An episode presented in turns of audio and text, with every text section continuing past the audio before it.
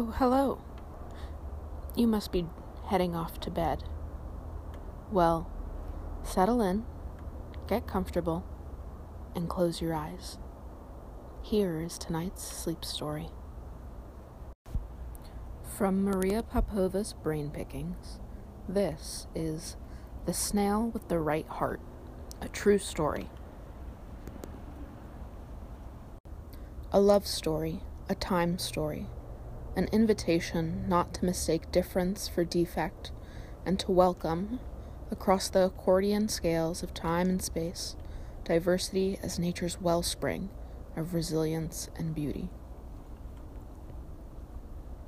Great children's books move young hearts, yes, but they also move the great common heart that beats in the chest of humanity by articulating in the language of children, which is the language of simplicity and absolute sincerity the elemental truths of being what it means to love, what it means to be mortal, what it means to live with our fragilities and our frissons. As such, children's books are miniature works of philosophy, works of wonder and wonderment that bypass our ordinary resistances and our cerebral modes of understanding, entering the back door of consciousness with their soft, sure footed gait to remind us who and what we are. This is something I have always believed, and so I have always turned to children's books, classics like The Little Prince, which I reread once a year every year for basic soul maintenance, and modern masterpieces like Cry, Heart, but Never Break, as mighty instruments of existential calibration. But I never thought I would write one. And then I did. The Snail with the Right Heart, a true story, is a labor of love, three years in the making, illustrated by the uncommonly talented and sensitive Ping Zhu, whom I asked for the honor after she staggered me with the painting that became the cover of A Velocity of Being Letters to a Young Reader. While the story is inspired by a beloved young human in my own life, who is living with the same rare and wondrous variation of body as the real life mollusk protagonist, it is a larger story about science and the poetry of existence about time and chance, genetics and gender, love and death, evolution and infinity. Concepts often too abstract for the human mind to fathom, often more accessible to the young imagination. Concepts made fathomable in the concrete, finite life of one tiny, unusual creature dwelling in a pile of compost amid an English garden.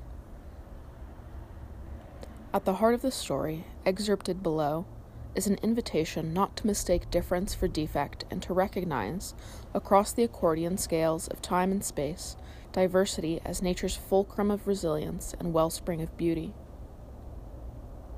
Quote, Long ago, before half the stars that speckle the sky were born, and before the mountains rose reaching for them, a giant ocean covered the earth.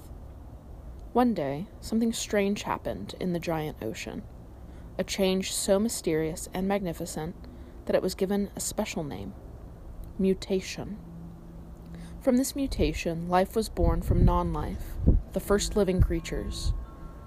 Tinier than a grain of, grain of sand, tinier than the tip of the eyelash of a mouse, came into being. Time tended to them kindly. They grew bigger and bigger, curiouser and curiouser. Soon, which in cosmic time means millions and millions of years.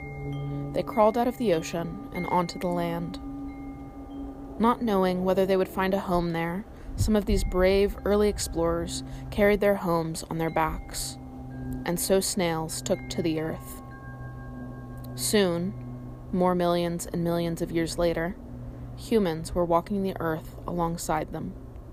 One autumn afternoon, a cosmic blink ago, a human a retired scientist from the London's Natural History Museum, stopped mid stride on his walk when he noticed a most unusual garden snail in a pile of compost.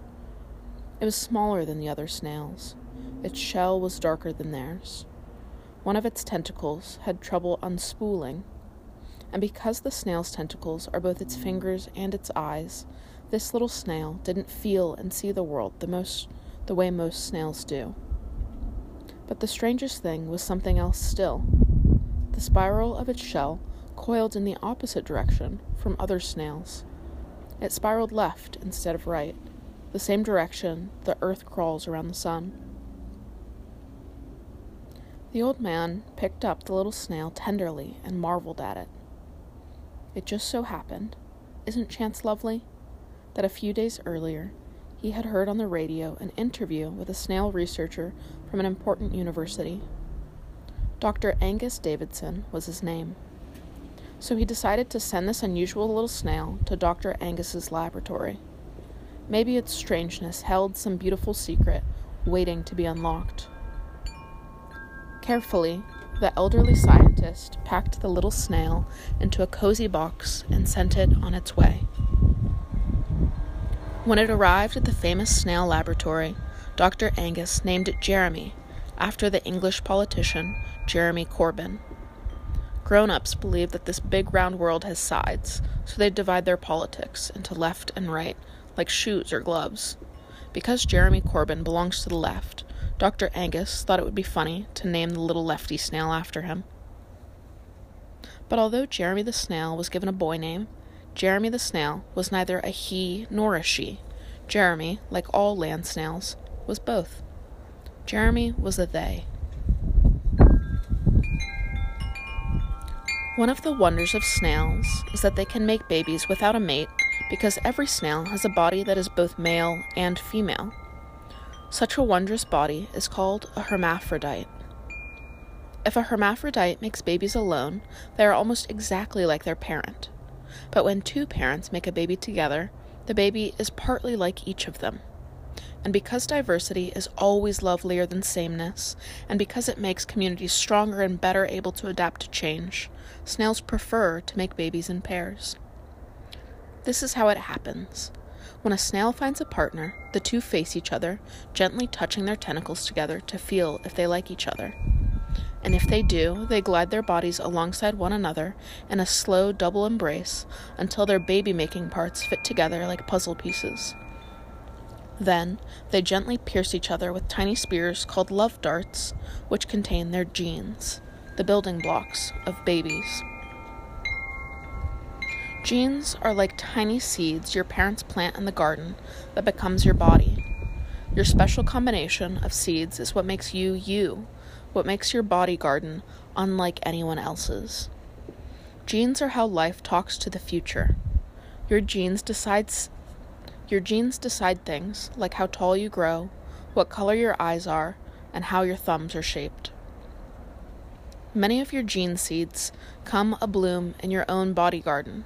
You get to see, to be the flowers they become. But not every one of your seeds will bloom. Some only sprout when they are near other seeds just like them. These shy seeds may lay dormant in the soil and only bloom in generations of gardens down the line, in your children, or your children's children, or your children's children's children. Those seeds are called recessive genes. Jeremy was so unusual because in their body, a rare recessive gene came a bloom. One of Jeremy's great great grandparents must have passed this dormant seed on until it awakened to make Jeremy's shell coil in the opposite direction. Jeremy's shell was just the most obvious expression of that mutation, but the entire soft body hidden inside was also a mirror image of almost every other snail's body a condition known as situs inversus, Latin for inverted internal organs. In his 20 years of working with snails, Dr. Angus had never before seen a lefty. He believes that situs inversus is rarer than 1 in 10,000, probably 1 in 100,000, possibly even 1 in a million. Some humans, too, have such wondrous mirror image bodies. It is just as rare as us. It is just as rare in us as it is in snails. If you had situs inversus, your heart would be on the right side, which is the wrong side because almost everyone's heart is on the left side. Jeremy's heart was also on the right wrong side, as were all his vital body parts which meant that Jeremy could only do the double embrace dance with another snail with situs inversus, or else the puzzle pieces wouldn't fit together to make baby snails. Life can be lonesome when your mate is one in a million. And Dr. Angus didn't want Jeremy to be lonesome. He also knew that if Jeremy had babies with another lefty snail, scientists could study this very rare gene and better understand situs inversus, not only in snails, but in humans. So he went on the radio again and made an appeal to the whole world to help find Jeremy a lefty mate. Moved by Jeremy's story, people far and wide got on their knees amid gardens and grasslands and compost piles, determined to find Jeremy's inverted puzzle piece. Within weeks, not one, but two potential mates were found. One by a young Englishwoman who kept snails as pets, and another by a snail farmer in Spain. The whole round world rejoiced when Lefty, the English snail, and Tomeu, the Spanish snail, were sent to Dr. Angus's lab to meet Jeremy. But, but, that three letter twist of fate that can so instantly take the trajectory of any story, any expectation, any life, and coil it in the opposite direction. Before the watercolor sun sets beneath the end papers, the story ends the same way life lives itself through us unpredictable, heartbreaking, and redemptive forever planting dormant seeds to come a bloom in some future garden, maybe tomorrow, maybe long after the stars that speckle this sky are gone and new stars are born to shine upon new hearts, beating to the same primeval pulse beat of cosmic chance. The snail with the right heart, out on February 2nd, came alive thanks to the invaluable stewardship of my longtime friend, neighbor, and collaborator, Claudia Zoe Bedrick the one woman powerhouse behind Brooklyn based independent children's publisher Enchanted Lion. I have chosen to donate all my author's proceeds from the book to the Children's Heart Foundation, whose quarter century devotion to funding research and scientific collaborations is shedding light on congenital heart conditions to help young humans with unusual hearts live longer, wider lives. Special thanks to my biologist pal Joe Hanson for essaying the solidity of the science, to my former partner and darling friend Debbie Millman for hand lettering the cover text, and to the fine journalists at The Guardian for reporting the true story on which this labor of love is based. And with that cliffhanger, I send you off to sleep. Good night.